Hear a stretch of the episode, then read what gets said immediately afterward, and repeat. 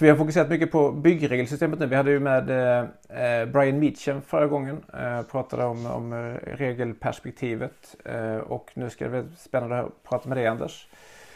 Mm. Eh, och eh, jag tänkte du, du kanske kan berätta bara lite kort först va, om din, eh, din bakgrund. Va, var, var, var kom du ifrån och vad, vad har du gjort? Vad jag har gjort? det kan man ju undra ibland ja, jag är ju, jag brukar säga det, jag tror inte det är jättevanligt bland generaldirektörerna, men jag är ju i grunden beräkningsingenjör. Eh, så jag är väg och vattenbyggare har jobbat med beräkningar till, för länge sedan, men jag brukar säga det, det var ett tag sedan man, man gjorde det nu. Men eh, det, det är min bakgrund så att jag började mitt arbetsliv egentligen att jobba med eh, på, inom konstruktionsområdet på en konsultfirma. Och på det sättet egentligen så jobbade rätt många år tills jag började egentligen vara rätt trött ska jag säga. Jag var rätt trött på byggbranschen. Jag tyckte det var för lågt tekniskt innehåll i byggbranschen. Eh, och då blev jag lite intresserad av att jobba istället åt verkstadsindustrin som jag tyckte var mer framåtsyftande, jobba mer liksom utvecklande med sina produkter på ett helt annat sätt. Och ett större teknikinnehåll tyckte jag faktiskt också det var i den. Så det, då hamnade jag inom verkstadsindustrin. Och sen helt plötsligt så fick jag för mig att jag ville vara med och utveckla eurocoderna för i, i Sverige, så då hoppade jag över till Boverket. Så jag jobbade ett antal år på Boverket och sen har jag, var jag en kort session på på RISE innan jag kom tillbaka som generaldirektör för Boverket. Då. Det var en väldigt snabb eh, resumé. Jobbat mycket med byggregler egentligen eh, på Boverket kan man ju säga. Det har min bakgrund därifrån, även om jag började jobba med mer och mer med andra frågor också. Mm. Eh, det är en spännande resa. Eh, och vi var ju på Boverket samtidigt. Jag kommer ihåg eh, vår, eh, eller min, min första tjänsteresa utomlands var ju till Bryssel och det var du med också. Just det. Som ju var en just Eurocode-konferens när jag höll på med brandskyddsfrågorna. Då. Så det var spännande att se. Liksom. Och det, var ju, och det, det ska man komma ihåg att jag, jag tänkt på det mycket efteråt att eh, eh, då presenterades ju Eurokoderna och implementationen av det. Mm. Och man var väldigt nöjd liksom, över systemet då. Eh, men det var ju det var också häftigt att se den här resan som var gjord för det, det, tog ju 30 år också innan man kom dit. Ja, precis. Eh, och många av de som påbörjade arbetet hann ju gå i pension längs med vägen. Ja. Ja. Ja, det var, jag tycker också det var en häftig resa. Jag, alltså jag tyckte det var jätte... Jag jobbade när jag jobbade i verkstadsindustrin. Då jobbade vi med de här förstandarderna till eurokoderna och jag såg ju vilket värde det var för industrin. När vi jobbade faktiskt runt om i världen så kunde vi använda eurokoderna som beräknings som verifieringsmetod liksom och det accepterades istället för att gå och jobba med varje lands eh, eget system. Det gjorde ju att för ett stort svenskt, det var ju ett stort svenskt multinationellt företag, så var det en stor fördel för oss att kunna jobba på det. Så det, fann, det finns ett värde av att ha en gemensam bas när man gör det här. Det mm. ökar faktiskt effektiviteten. Så det, för mig var det en väldigt stor sak tycker jag att när vi ändå baxade det här i mål. Tycker mm. jag nog. Ja, men det är häftigt. Sen finns det ju problem med ehm. det förstås, så är det ju liksom. Eh, ja, men, ja, men, det, men, det är ändå en fantastisk utveckling. Jag är en sån där stor vän, jag, det tror jag jag sagt till dig också, jag tycker egentligen att vi skulle ha europeiska byggregler. Gemensamma ja. för Europa. Då börjar vi prata om något. Men, ja, precis. Men det finns ju en, en uh, fin tanke med det, att ha ett gemensamt europeiska system med allt det skulle innebära för uh, att underlätta handel av både varor och tjänster. Det är ju rätt så mycket eh, hinder mellan eh, länderna då, trots allt. Ja, och de är ofta skapas av liksom traditioner, regelsystemen. Alla tror att regelsystem är något slags vetenskapliga, men de är ju skapade av en tradition och vad som har hänt i ett land. Det har hänt en massa mm. saker och sen har det lett till att regelsystemet ser ut på ett visst sätt. Det är ju ingen sanning att ett regelsystem ska se ut på ett visst sätt. Men det blir Nej. väldigt starka känslor för varje land. Liksom. Den vägen man har gått, den, den, den, den sitter väldigt starkt och att gå någon annan väg är väldigt, väldigt svårt. Ja, Nej, det är stora komplexa frågor. Ja. Um, och vi ska gå djupare lite in i regelsystemet. Men jag, jag tänkte faktiskt att vi skulle backa där och, mm. uh, och uh, öppna med vad, uh, lite närmare så. Vad, vad är det intressantaste som har hänt dig här i dagarna annars? Högt eller lågt? Högt eller lågt? Ja, det, det som nog var mest intressant är att vi håller på med ett projekt tillsammans med ett antal myndigheter tillsammans. Jag tror vi är tio stycken och försöka ta fram en modell för nationell planering. Eh, så nu, som Boverket jobbar på väldigt breda områden och det finns egentligen ingen nationell planeringsnivå i Sverige. Vi har ju liksom kommuner som planerar hur samhället ska se ut och sen har vi inte så mycket mer. Eh, och sen har vi statliga intressen som är väldigt svårt att förhålla sig till och nu håller vi på att försöka ta fram en modell för hur vi skulle kanske kunna jobba med en nationell planeringsnivå för att få en helhetssyn i hur vi vill utveckla vårt samhälle. Och det känns väldigt roligt. Vi börjar komma väldigt långt i det arbetet nu och det tycker jag är väldigt spännande. Så vi hade som möte idag, alla, vi var väl åtta generaldirektörer som gick igenom hur långt vi har kommit och vad vi har fått se framför oss. Och det tycker jag det är, en, det är en spännande, viktig sak tror jag för samhället i stort. Mm. Så det är väl det som jag har med mig från idag. Annars är det ju måndagar är en sån oftast tung dag med olika, olika ledningsmöten som, som kommer slag i slag, liksom, planeringsmöten. Ja. Ja, det tycker jag är häftigt det här stora nationella perspektivet. Jag reflekterar över det att eh, jag vet att eh, det, Storbritannien har ju någon sån eh, idé om en sån national digital twin. Mm. Liksom att, att de också alltså vill sträva mot en, ett nationellt helhetsperspektiv. Mm. Och då har de tittat mycket på digitalisering mm. då, liksom att, och att allting borde sträva åt det hållet. Mm. Att man kan få den här nationella enhetliga och synliggörandet. Mm. Vi ehm. står ju inför enormt stora utvecklingar i samhället. Det gäller ju regelsystemet också, men klimatförändringen kommer ju innebära att vi behöver ta oss an nya utmaningar på ett nytt sätt och det innebär ju att vi under från en bransch som är rätt så stelbent måste liksom vi, vi kommer leva i betydligt större förändringar och då måste vi också se till att ha någon tanke om vart vill vi och vart ska vi med det på olika sätt. Eh, så jag tror trycket på det här på många nivåer kommer bli mycket större på grund av vad vi har framför oss de närmsta 50 åren. Mm. Och det, det, var faktiskt, det var faktiskt en sån fråga eh, som jag funderat lite på med eh, eh Eftersom egentligen då om vi går in på själva regelsystemet då med eh, och kontexten här är ju att eh, vi har haft en, eh, ett slutbetänkande från Kommittén för modernare byggregler. Eh, Boverket har ett uppdrag att revidera regelsystemet med ett skifte där, där eh, sektorn kan få ett större inflytande över delar av systemet och att, eh, mm. att säga, reglerna förenklas. Mm. Um, men varför är, det, varför är regelsystemet viktigt? Eller är det här skiftet av regelsystemet viktigt i sig, anser du? Ja, det är, liksom, det är viktigt ur, lite, ur flera aspekter. Dels, dels är det ju liksom Ja, de, de, de, hänger lite ihop. Dels har vi de här förändringarna, alltså, alltså vi behöver förändra vårt sätt att hantera våra byggnader i rätt så snabbt tempo. Man pratar bland annat om klimatutsläppen till från byggandet. Vi står för 20 procent. Vi ska ner till noll på, på 20 år eller 25 år, vilket är ingenting i byggsammanhang. Vi ska alltså ske ett skifte om hur vi bygger våra hus och hur vi, hur vi hanterar det. Och ska vi göra så stora förändringar så måste vi ha ett regelsystem som Alltså regler är ju av per definition bakåtskattande på något vis. När vi skriver reglerna så tittar vi bakåt. Hur har vi gjort? Hur har det sett ut? Så skriver vi reglerna. Och, och, och, om man då skriver mycket regler så är tendensen till att det blir liksom en låsning i det. Det blir väldigt trögt att förändra någonting därför att reglerna då har liksom satt, eh, har liksom satt det hur vi har gjort tidigare, kanske inte hur vi måste jobba framåt. Eh, och så, så, att en del är ju den här förändringen som samhället står inför, att vi faktiskt måste förändra vårt sätt att bygga våra hus. Vi måste förändra hur vi ser på cirkularitet.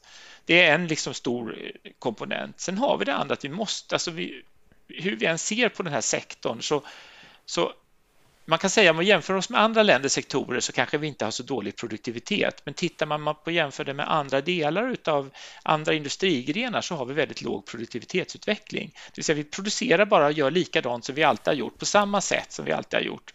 Eh, och där behövs en mycket större grad av utveckling och innovation i både i slutgiltiga produkter men också hur vi tar fram produkten. Och ska man få till det så måste man också se till att man skapar ett regelsystem som gör det möjligt för innovationer i högre grad. Mm. Eh, och läser man till exempel eh, regeringens Agenda 2030-propositionen så pekar man just på både företagen och myndigheternas behov av att öka innovationskraften och vi behöver alla titta på våra system. Hur skapar vi bättre förutsättningar för innovation och utveckling? Så vi behöver skapa en innovation och utveckling både för att ta fram nya produkter som möter framtidens behov, men också för att vi faktiskt måste, vi måste kunna producera det här på ett lä till lägre kostnad. Vi måste hitta effektivare sätt att göra det vi gör idag på. Och den, mm. Det måste löna sig att driva en sån utveckling och då måste man titta på hur ska då ett regelsystem se ut som kan stödja detta. Så att mm. de här går ju hand i hand kan man säga. Och eh, en som jag, som jag tänkt på lite på det mm. är att, eh, eh, att vi har ju haft en, eh, eller vi har en pågående pandemi nu som verkligen har lett till en snabb omställning. Mm. Eh, och som man ju också kan fundera på hur kan vi, vad kan vi lära oss av den? Mm. Eh, både så, liksom, vad ska man säga, ett, ett större perspektiv. Men eh, det innebär ju också, eh, det har ju lett till att vi eh, vissa byggnader använder vi på väldigt annorlunda sätt. Jag mm. sitter ju hemma själv liksom i vårt kombinerade kontorsrum slash gästrum slash cykelrum.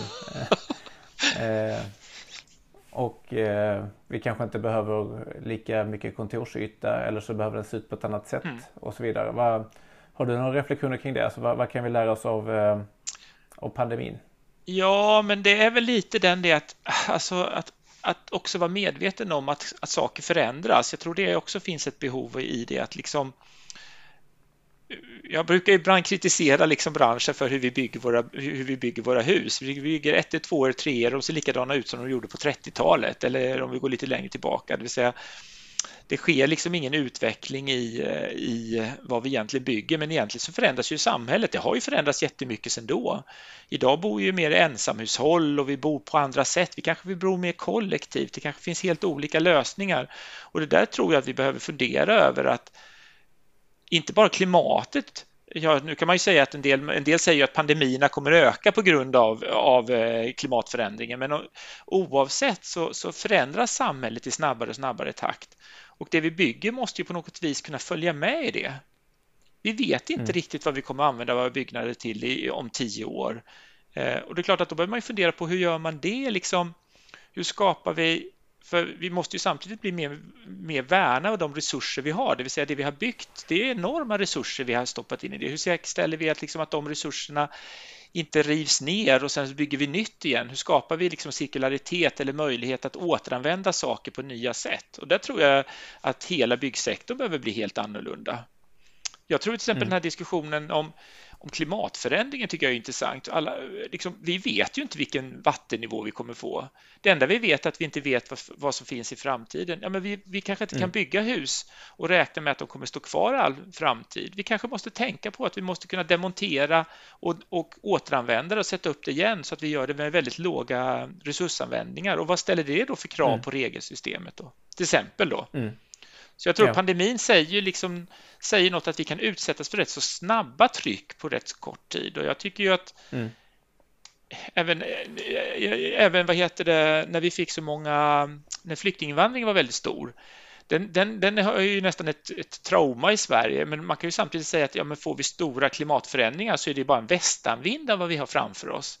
Vad kommer det då innebära för, för, för, det, för, för det samhälle vi lever i? Hur ska det liksom kunna klara av att hantera så snabba svängningar? Mm. Så jag mm. tror överlag så måste vi tänka att vi kommer inte kunna leva i en sån stabil framtid. Det måste finnas mm. en möjlighet hela tiden till en, till en rörelse, till en förändring. Och samtidigt göra det med låg, låg resursanvändning. Liksom. Ja. Så på något sätt så vill man då främja anpassningsbarhet, flexibilitet och kanske att man är vad ska man säga, mer agila ja. sätt att kunna eh, anpassa miljön för nya förhållanden. Ja, ja, det tror jag. Liksom, eh, för jag menar, det säger de ju också att den här pandemin, det var ju ändå en rätt så snäll pandemi. Alltså även om det har en enorm påverkan på vårt samhälle, men det kunde ju varit betydligt mycket mer smittsam. Det kunde mm. haft betydligt mycket värre liksom, förutsättningar för. Att, ja, det är väldigt mycket som vi inte vet. Mm. Eh, och det är väl det enda vi vet. Om man liksom ska... Ja, ja, att, att vi kommer leva i större osäkerhet, i större ovetskap. Ja.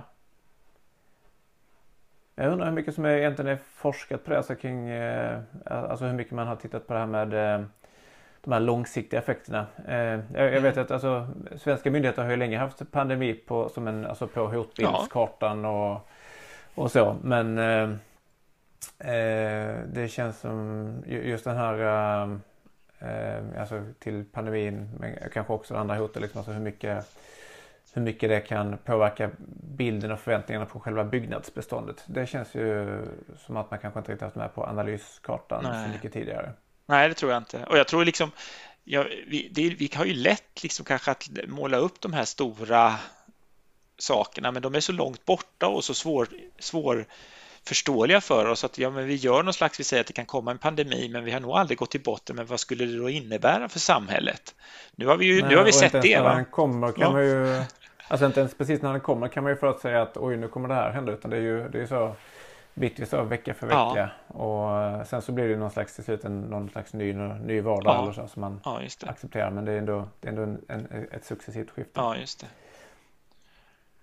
Ehm, men ehm, ja, verkligen en stor förändring liksom, som verkligen påverkar och väcker lite nya frågor så hur, man, hur, man, hur vi bygger och hur vi använder Ja. byggnader. Mm. Eh, och bara en smör, försmak av alla de här eh, förändringarna som kommer med klimat, klimatfrågan och så vidare. Mm. Ja, det tror jag. Ehm, men eh, eh, själva det här regelskiftet då, hur, hur eh, ser du på eh, riskerna vid ett regelskifte? Eh, vilka ser du som de största riskerna när man ändrades, alltså det här systemet med byggregler som vi, som vi har haft? Och, och också där, liksom, alltså, är det någonting som vi kan, vad kan vi lära oss av de här tidigare eh, omgångarna som vi har gjort, vad ska man säga, stora regelskiften? Mm. Ehm, Ja, alltså jag tror ju... Ja, det är klart, det, alltså... Ibland så, har, så tror man att allting hänger på att myndighet, vad myndigheten gör, men jag tror att ska, ska, vi, ska det bli framgångsrikt för att det ska fungera så är det ju så att det, det, alla komponenterna behöver jobba tillsammans, det vill säga sektorn behöver förstå vad är det som händer och på vilket sätt ska de ska man ta sig an den här förändringen. För annars så kommer det inte hända. Det räcker inte bara med att myndigheten gör massa saker och sen tror att, liksom, att det här löser sig. Utan det tror jag, och Mm. det, det har vi ju sett som väldigt viktigt, att det här är ett samarbetsprojekt att, att förflytta det här. Det går inte att göra det här enbart och det kan man väl säga, tycker jag, när man tittar på när man införde NR en gång i tiden. Den kom ju efter en stora diskussion om SBN 80 och alldeles för detaljerade regler och sen gjorde man väldigt förenklade regler i samband med att man också gick med Mm. i EU kan man säga. Och, och det fanns ju liksom ingen mottagare i andra änden där. Sektorn hade ju inte liksom ingen, var ju inte på banan överhuvudtaget i en sån stor förändring i, i, i systemet. Och vad som hände då var ju liksom det som ofta hände, det vill säga att ja, det funkar inte, vi måste ha mer regler.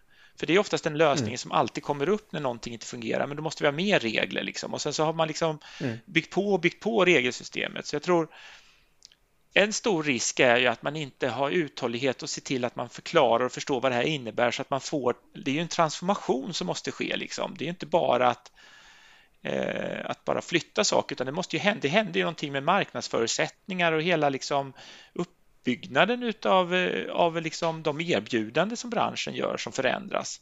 Och det måste man ju ge Mm. tid och skapa förutsättningar för, det tror jag. Och risken Mm. är ju att man inte får den förståelsen eller den, eh, den rörelsen, för då kommer det bara falla det bara platt ner liksom. Det skulle jag nog säga, det, det är en risk. En annan risk är ju liksom att vi inte orkar följa vad som händer för att ingen ska ju tro att vi har alla svaren. Vi har inte svaren Nej. för vad som kommer hända när vi inför ett nytt regelsystem. Vi kan se att det finns ett behov av en annan struktur för att skapa vissa förutsättningar. Men vad som kommer hända i hela detta komplexa system när man gör det, det är ju ingen som har en aning. Vi kan ha en tanke om Mm. vad som händer. Och där är också det Mm. viktiga att orka liksom följa vad som händer och göra en, en rotorsaksanalysen om varför det gick snett Ja. och sen så välja rätt åtgärder. För att där finns ju också en tendens till att när det sen blir fel så blir det en panikåtgärd och man bara backar tillbaka utan att fundera på Mm. vad var egentligen rotorsaken? Och det tror jag är den andra, att orka med att göra den analysen ordentligt och, och fundera på men vad är det för, för medicin vi ska välja att sätta in när det här inte Mm. fungerade? Så att, man Mm. liksom inte, så att det blir en framåtdrivande, framåtdrivande kraft men i en annan riktning. Och där tror jag att alltid det finns en risk liksom för att för det är ju så där att när man förändrar ett system så finns det ju många olyckskorpar som säger att allting är det, det bästa vi har idag, det är det bästa som finns i hela världen. Och så fort man förändrar det så blir det sämre. Och, och, det, och det är klart att det, det blir ju genast en diskussion. Titta nu hur fel det blev. Bara vi behåller det precis som det är idag så är allting bra. Så, så att orka med att verkligen göra analyserna och gå vidare i nästa steg, det tror jag kommer vara en väldigt viktig sak för att bli framgångsrik med det. Och acceptera att Ja. inte ha alla svar, tänker jag. Ja, men det tror jag också är väldigt viktig uppföljningsbiten där. För det är ju det är stora komplexa system och utan en uppföljning så eh, blir det väldigt svårt att lära sig att utveckla systemet också Ja. och liksom komma till rätta med det. Eh, och det tycker jag man också har sett. Eh, jag tänker på ja, till exempel nu England och efter Grenfell-branden. Då, då gör man ju precis som du säger att man, att man eh, vissa åtgärder eh, som man försökt föra in för att alltså, rätta till systemet har ju varit väldigt eh, radikala där man nästan, närmast förbjuder vissa material eh, för, att man inte, för att man inte litar egentligen på marknadens aktörer och de här systemen som man har. Mm. Ehm, samtidigt har, man då liksom, har det ju funnits vissa varningsflaggor ganska länge och nu så har, sitter man ju med tusen byggnader som är felbyggda och där lägenhetsinnehavarna liksom sitter med sina livsinvesteringar och de kan inte sälja byggnaderna. Och de sitter med hela svartepetter mm. då mm. med felbyggda byggnader. Um, så där har man ju på något sätt liksom misslyckats fånga upp de här mm. tidiga varningssignalerna och uh, åtgärda någonting i tid. Mm. Och det tror ju jag, jag tror ju att liksom, när man nu diskuterar vad innebär det här för Boverket när man gör den här förändringen och alla säger att ja, vi inte ska skriva lika mycket regler. Nej, men jag tror det är extremt viktigt att myndigheten inte skriver så mycket regler för den behöver ägna sig mycket mer åt uppföljning, utvärdering. Mm. För annars så mm. blir vi bara skrivande nya, nya regler och försöker efter, liksom springa efter när det har hänt saker. Men vi behöver kunna vara tillräckligt framåtlutande och titta på vad som händer för att kunna agera liksom mer djup mer djupgående än att vi blir bara reaktiva. Mm. Eh, så, så det, det, tror jag är en viktig sak också att se det liksom att skapar vi en jättestor regelmassa så, så kräver den en enorm mängd resurser att bara upprätthålla stabilt liksom. Och till slut ja. så blir det det enda man fokuserar på, inte vad som händer utanför den. Va? Ja, precis. Eh, jag är säker på att det finns delar i brandskyddsavsnittet där idag som alltså delar som kanske knappt används eh, och vissa som fungerar väldigt bra. Så, men, vi, men just uppföljningen av det är ju knepig. Så. Ja. Alltså det, är inte så mycket, det är inte så mycket mekanismer heller inom eh, själva sektorn som fångar upp det heller tycker jag. Så det är någonting som man där man kanske skulle, skulle behöva jobba lite mer, mer tillsammans. Ja, och där tycker jag liksom det finns ju någonting rätt som jag i alla fall tycker det är spännande att vi som sektor liksom är inte lika bra på att jobba med det här med att analysera vad som går fel och sen så lära oss något och utveckla. Alltså vi, någon slags, eh, vi bara kör varje sak och gör likadant. När vi tittar på fel och brister så återupprepar vi samma fel och brister liksom som vi gjorde för 10 år sedan och för 15 år sedan. Men, men mm. vad finns det där liksom utvecklingsdrivkraften i sektorn, liksom, att, att, att leverera mm. ännu bättre produkter till ännu lägre pris mot marknaden. Liksom där man mm. hela tiden driver en, en, e, ett eget intresse av att utveckla de produkter man har mot, mot den liksom slutanvändaren. Att det finns mm. något i, i branschen som inte riktigt tar sig an det. Och det tycker jag är intressant att fundera på. Är det liksom... Jag menar, det här är en superreglerad del utav liksom av, av, av eh, samhället. Som, byggbranschen har alltid varit det, för det har varit en viktig sak för, för konjunktur och för konjunkturen och för liksom att för, förändra samhället. Och är det så att branschen har blivit helt liksom förlamad av det så att man liksom ägnar sig bara åt liksom att förhålla sig till denna jättestora regelmassa snarare än att fundera på men vad är det kunden vill ha och hur ser vi till att leverera en, en kanonprodukt mot kunden. Eh, den har man mm. liksom tappat bort känns det som i, i, i, eh, i den här världen. Och jag tror inte det är någon som mm. gjort det medvetet, vi har bara hamnat i en sån kultur tror jag. Ja, precis. Men det, är, det är många aktörer med och eh, aktörerna har olika incitament för man jobbar i sina egna affärsmodeller och mm. eh, tillbaka till den här frågan liksom, alltså om, vad ska man säga, om reglernas eh, betydelse och, och sektorns ansvar och sånt. Så tycker jag också att det handlar om, eh, det handlar om eh, vilket förtroende sektorn har för regelverket eller standard och sånt liksom. Alltså oavsett vem som har gett mm. ut dem och så. Mm. Men sen så också då hur de här pusselbitarna hänger ihop. Och jag tycker ytterväggar har varit ett sånt intressant område. För jag ser att det är vissa områden på brandskyddssidan mm. eh, som är mitt ämne då liksom. Mm. Eh, som, som, där, det, där det är andra incitamentsmodeller. Där du kanske har en, eh, ja, men en brandvarnare är ju en, är en eh, byggprodukt till exempel. Mm. Men väldigt enkel så du kan installera den efterhand i byggnaden. Medan ytterväggssystemet har du en stor mängd olika aktörer som är med. Mm. Flera olika producenter, mm. eh, flera olika teknikdiscipliner som ska samverka. Eh, och i den frågan så blir det så komplext och stort till slut så att då, där är det lätt att saker faller mellan stolarna, att man missar helhetsansvaret. Mm. Eh, och fast vi har eh, relativt tydliga regler så är det ofta saker som faller mellan stolarna och som inte blir som det är tänkt. Mm. Så att när, det, när man väl är ute på bygget så, mm. så är det inte sådär eh, ja, så att man kanske uppfyller kraven till punkt och pricka. Nej, Nej och det, jag tycker någonstans det finns jag tycker jag tror, eller nu säger jag vad jag tror, alltså det finns fortfarande någonstans, tror jag, en uppfattning av att bygga ett hus eller även ett flervåningshus. Det är ungefär att ha en hammare och en spik och sen så kan alla smälla ihop den där. Men en byggnad idag är en e- enormt komplex produkt. Det är många krav på den och det är komplexa liksom, delar i den. Och att sätta ihop den här liksom, utan att ha någon slags helhetstänk, det är, det är rätt fascinerande egentligen att man ens tror att det är möjligt. Det finns någonting i den där mm.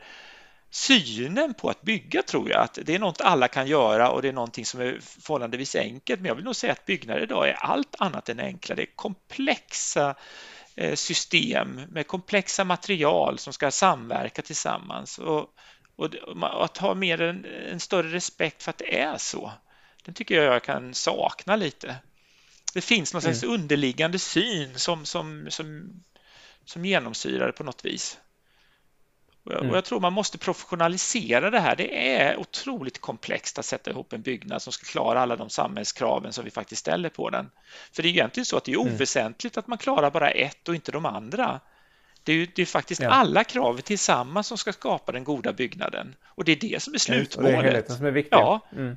det, är ing, det är ingen stor idé att, att, ha ett jäkligt bra brandskydd men sen har man ingen konstruktion som håller måttet eller på något annat Nej. sätt liksom, utan det är ju faktiskt att kunna tillsammans både skapa byggnaden just nu men också skapa en byggnad som under den tid livslängden faktiskt uppfyller de kraven. Och det är inte mm. enkelt. Och där kan jag nog ibland undra liksom, eh, ja, det finns någonting i det där tycker jag. Ja, precis. Den, eh, den tycker jag kopplar bra till den här, alltså den här frågan om alltså hur, vi, hur vi bygger det hållbara samhället. Eh, att vi, alltså, vi, vi strävar efter ett livscykel Mm. Eller ett, ett livslängdsperspektiv som är ganska långt mm. ju. Eh, och eh, går man högre upp i eh, författningarna så, handlar, så, så är det tydligt också att vi, vi, vi pratar inte bara om vår generation utan det är ju framtida generationer som vi ska säkra det här för.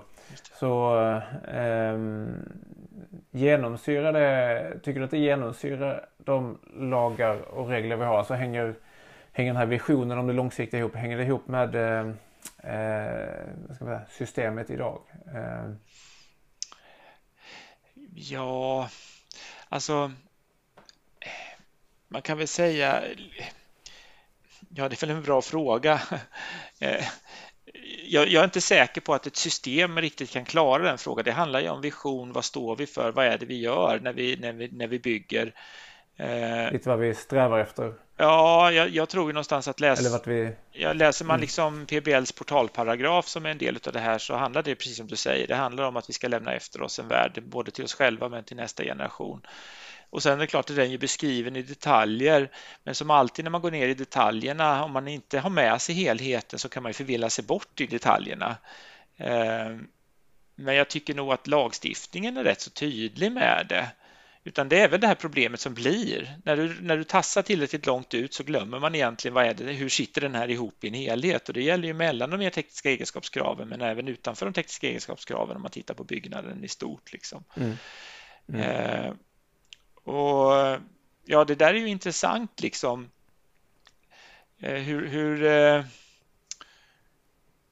hur fångar man upp det? Eh, det? Vi har ju också lite olika, vi har ju olika som är konsumenter. Det kan jag tycka är väldigt stor skillnad. Jag har ju jobbat, jag har ju jobbat som projektör också. Det är väldigt stor skillnad. Ibland jobbar man ju åt, åt en kund som är, som, som är otroligt medveten om att, vad den vill ha långsiktigt.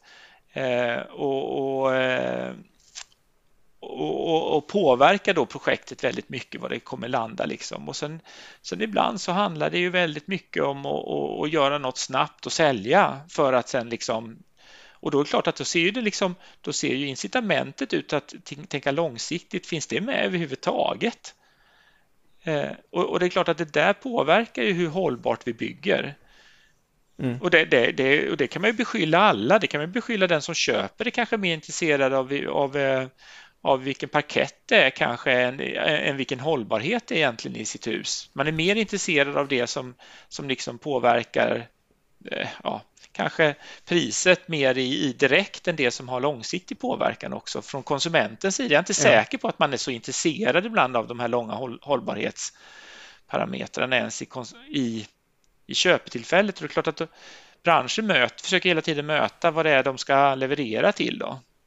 Mm. Ehm, och jag, det är lite knepigt. Ja, och där, och där kan jag nog tycka att bostaden till exempel har ju blivit mer och mer av en handelsvara.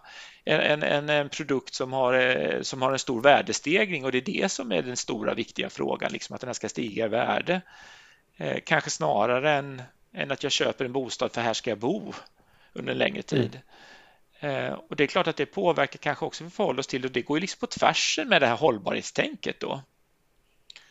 Ja. Eh, men jag tror det kan vara svårt att regelsystem Regelsystemet är ju tydligt med att vi ska tänka på det vi bygger nu för, för oss och för framtiden, men hur vi tillämpar det tror jag inte liksom systemet riktigt kan klara av. Liksom. Det kan beskriva att det är viktigt, mm. men det är liksom andra, sak, andra saker som styr kanske det sen.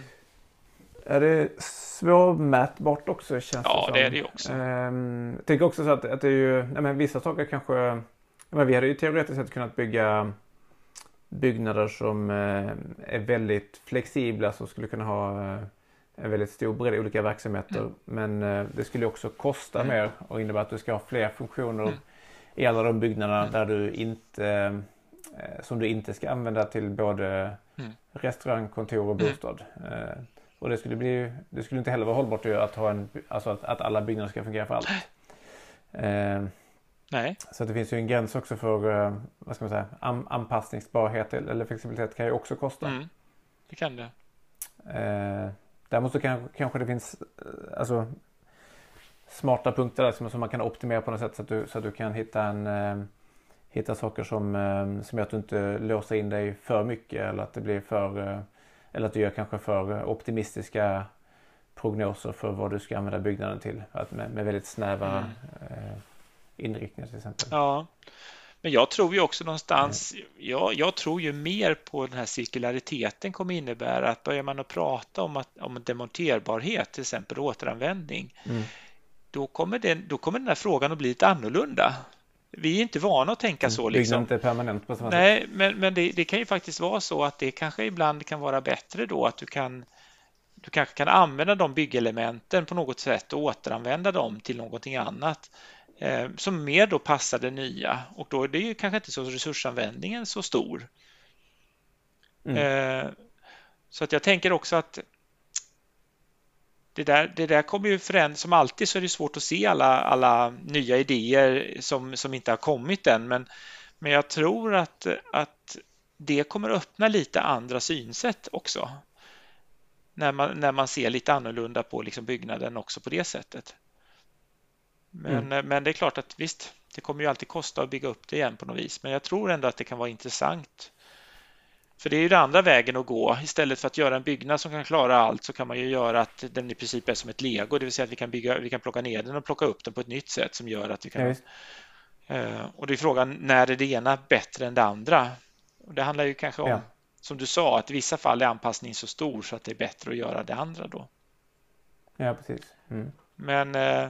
Tankesättet tror jag, och det är väl det kanske som kommer bli mer att man har inte så mycket det tankesättet idag när man bygger. Utan mm. man bygger ju liksom för, för ett visst specifikt ändamål. Skulle mm. jag nog säga. Rätt så snävt idag. Och kanske kommer pandemin att ändra lite på det för att jag menar någonstans så jag tror att vi kommer bygga kontor igen eller det kommer finnas kontor men de kanske inte kommer se likadana ut och innehålla samma sak som de gjorde innan. Det vill säga vi kommer säkert förändra vår syn på vad vi kan göra i hemmet och vad vi, kan, vad vi ska göra på kontoret. Eh, mm. Så att det kommer säkert ske någonting där som innebär att vi kommer få en annan och det är klart att det öppnar ju helt plötsligt nya synsätt på vad, vad saker är. Och jag menar, vi har ju haft en väldigt stor utbyggnad av olika affärslokaler som är rätt så stora. Sen nu så har vi sysslat med e-handel väldigt mycket. Vad kommer hända med det här? Hur kommer det här se ut hur ska vi använda de lokalerna mm. som är nog väldigt specifika i nya ändamål? Kommer de kunna användas mm. till samma sak eller vad ska vi göra med dem då? Mm. Så möjligtvis så kan ju den här diskussionen om hög, större flexibilitet bli mer intressant för det är någon som, som ska riska det här ju. Ja, precis. Ja, tänker jag. Egentligen så är det ett väldigt stort så, riskoptimeringsproblem på ett sätt. Eh, svår, svårt att se om framtiden så får man eh, liksom väga, ja. väga de olika alternativen och se vilken, ja, hur man ska ja. satsa. och just det här med att klimatet faktiskt kan påverka också det här. alltså det är ju, du sa där i England nu att nu sitter folk i sina lägenheter och inte, inte kan sälja dem. Jag menar, vi kan ju få en sån diskussion i Sverige också. Helt plötsligt är försäkringsbolagen inte beredda att försäkra vissa fastigheter. Det kommer inte vara lätt mm. att sälja de fastigheterna om inte försäkringsbolagen vill, vill försäkra dem. Och vad, hur, hur kommer den situationen vara för de som sitter i det då? Mm. Eh, det vet vi ju inte. Eh, så, så det där, eh, ja, jag tror att vi borde börja med, vi borde börja i högre grad att fundera över de här flexibilitetsfrågorna i det byggda, alltså få in det mer tydligt i, i, eh, i vår produktion. Liksom. Mm. Tror jag. Mm. Är det någonting som du, som du känner att du vill eh, fråga sektorn där eller, eller, eller förväntningar på sektorn? Alltså kring, eh, då tänker jag kanske också på, alltså på själva, om vi, om vi går tillbaka till regelsystemsfrågan mm. här. Alltså, för, det, för där hade jag också högre, högre förväntningar på sektorn. Mm. Vad kan sektorn göra i den här um, vad ska man säga, det här nya pusslet som blir. Liksom, mm. där, där sektorns pusselbitar kan bli viktigare eller större. Mm. Ja, alltså, ja, ja, alltså sek, någonstans så, så, så, tror jag så här statliga myndigheter är inte bäst på att definiera hur en byggnad ska se ut det, det, kommer alltid bli ett rätt konservativt synsätt som, som liksom säkerställer. Det vill säga, jag tror att branschen måste bli bättre. Jag tycker både arkitekter och ingenjörer att faktiskt flytta positionen, att använda den tekniska kunskap man har för att plocka fram någonting nytt. Och det, det, det tycker jag jag skulle vilja se ett mer ett skifte, att det inte bara handlar om liksom eh, eller vad är det liksom i materiella värdet eller den kunskapen som finns hos, hos företagen att visa att det har betydelse när man gör någonting i andra änden. Eh, så, så det, det, tror jag är otroligt viktigt att man börjar använda det. För på någonstans kommer mm. regel, regelmodellen ge större utrymme för det och det är också viktigt att man tar tillvara och använder det och visar på att vi kan faktiskt visa på någonting annat. Vi kan göra saker genom vår kompetens och kunskap. Och där hoppas jag, vill ju verkligen branschen liksom ta sig an det här och inte bara bli passivt, sitter och, och tittar och vill ha vägledning om, från myndigheten om hur, hur de ska lösa det. Jag brukar säga det att om, om, om, staten berättar hur man ska göra så är det inte värt att betala speciellt mycket för, för tjänsterna. Alltså krasst är det ju mm. så, för då har ju staten sagt mm. vad, vad ramarna är väldigt tydliga. Eh, men det, det jag det jag önskar är ju att man liksom kliver på det här och blir en drivkraft i det och ser att det här är, det här är viktigt för utvecklingen av sektorn också och öka liksom kunskapsinnehållet i sektorn. Mm. På något vis. Det blir liksom viktigare med kunskapsutveckling liksom. Därför att det mm. blir en del i det man kommer liksom sälja och kunna liksom göra en affär på. Och där mm. skulle jag nog vilja att sektorn liksom inte blir så passiv utan att man faktiskt är med och ser att det här är viktigt för samhället i stort att göra den här resan. Mm. Uh, jag kan säga lite där att, att uh, alltså de, här uh, vad ska man säga, utvecklingen av den byggda miljön är ju en komplex och knepig fråga och där gäller det liksom att ha en hög kunskapsnivå. Ja. För att ska, du ta, alltså ska du till exempel jobba med men öka anpassningsbarheten eller flexibiliteten i den byggda ja. miljön, väga in framtida hot, klimatrisker och så vidare. Liksom det, det, är en rätt komplex ekvation och Eh, där man måste vara mer agil mm. i sektorn i sig. Och eh, mm.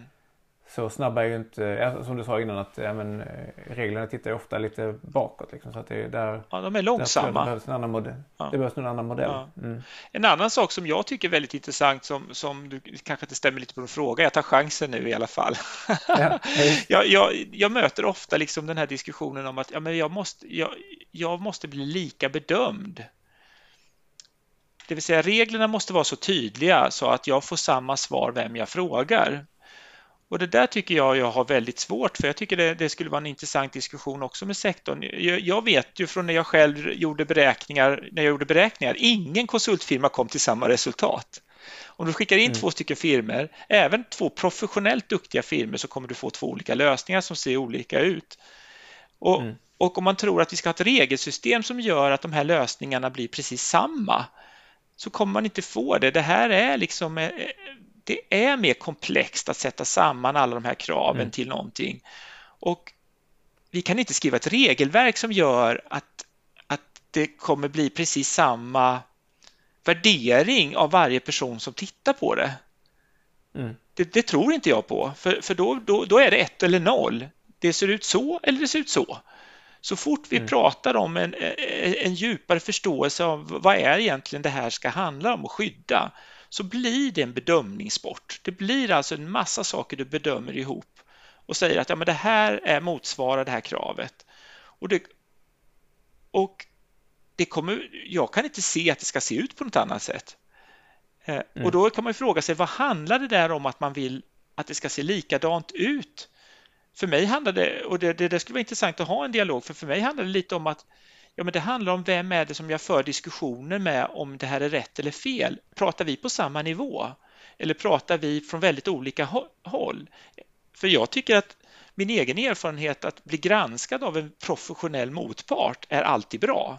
Vi har inte alla till samma mm. uppfattning, men vi kan ändå förstå när vi är på samma planhalva eller när, vi när den ena har missat någonting. Och jag, mm. och jag tror att det, det, där liksom behöver, alltså det behöver vara subtilare än det här att det är ett eller noll.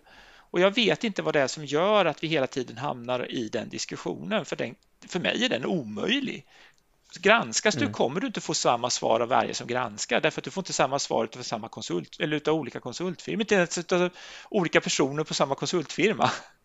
Ja, Ja, precis, men det är klart det är, en, det är komplexa frågor och det är bedömningar inom någonting som inte är, det är ingen exakt vetenskap. Det är en, eh, så, så visst är det så. Sen, så. sen kan jag väl säga att det kanske finns eh, eh, eller en, en, egenskap som jag tycker att systemet behöver ha då är att man, att man har mekanismer som fångar upp när någonting inte är tillräckligt ja, bra. När det de oseriösa, ja, till exempel. Det. Det är ju ja, jätteviktigt. Att, att, det blir, att det blir osäkert då och att man också för det har man ju sett på vissa marknader men man har ju sett lite den tendensen i England också att det finns en eh, eh att, man, att man skapar ett system där eh, eh, där man på något sätt tävlar mot varandra. Alltså att konkurrensen handlar också om hur du bedömer. Mm. Och då blir det en slippery slope mm. där man kanske pushar mm. mot en, mm. mot en sån här ja, race to the bottom ja. har man ju beskrivit det som i England. Att man att man pushar då på grund av då ja, kanske affärsmodell, ekonomiska incitament och mm. annat då så har mm. man liksom pushat det mot en gräns som mm. till slut inte blir eh, där man passerar gränsen för vad som är en acceptabel säkerhet för samhället. Ja.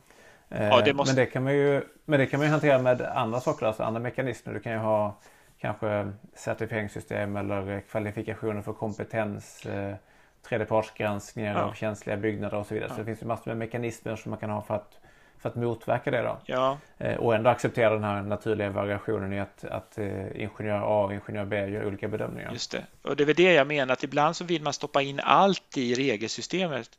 Men jag tror ju att, att du måste, det måste finnas, man kan inte ha ett system utan att ha en viss kontroll över det. Och det måste finnas sanktioner mm. om du inte sköter dig. Alltså mm. om man inte har det så, så, så fallerar nog alla system, men även om man har fina certifieringssystem. Jag menar britterna har väl haft certifieringssystem mm. för det här. Men, men, har du inte, det måste finnas ett sätt att fånga upp de som är oseriösa eller som går åt och, och, och liksom, ja, som på något ett eller annat sätt inte är beredda att liksom följa den linjen, för annars så får du ett race mot botten. Det, det är liksom ja. oundvikligt.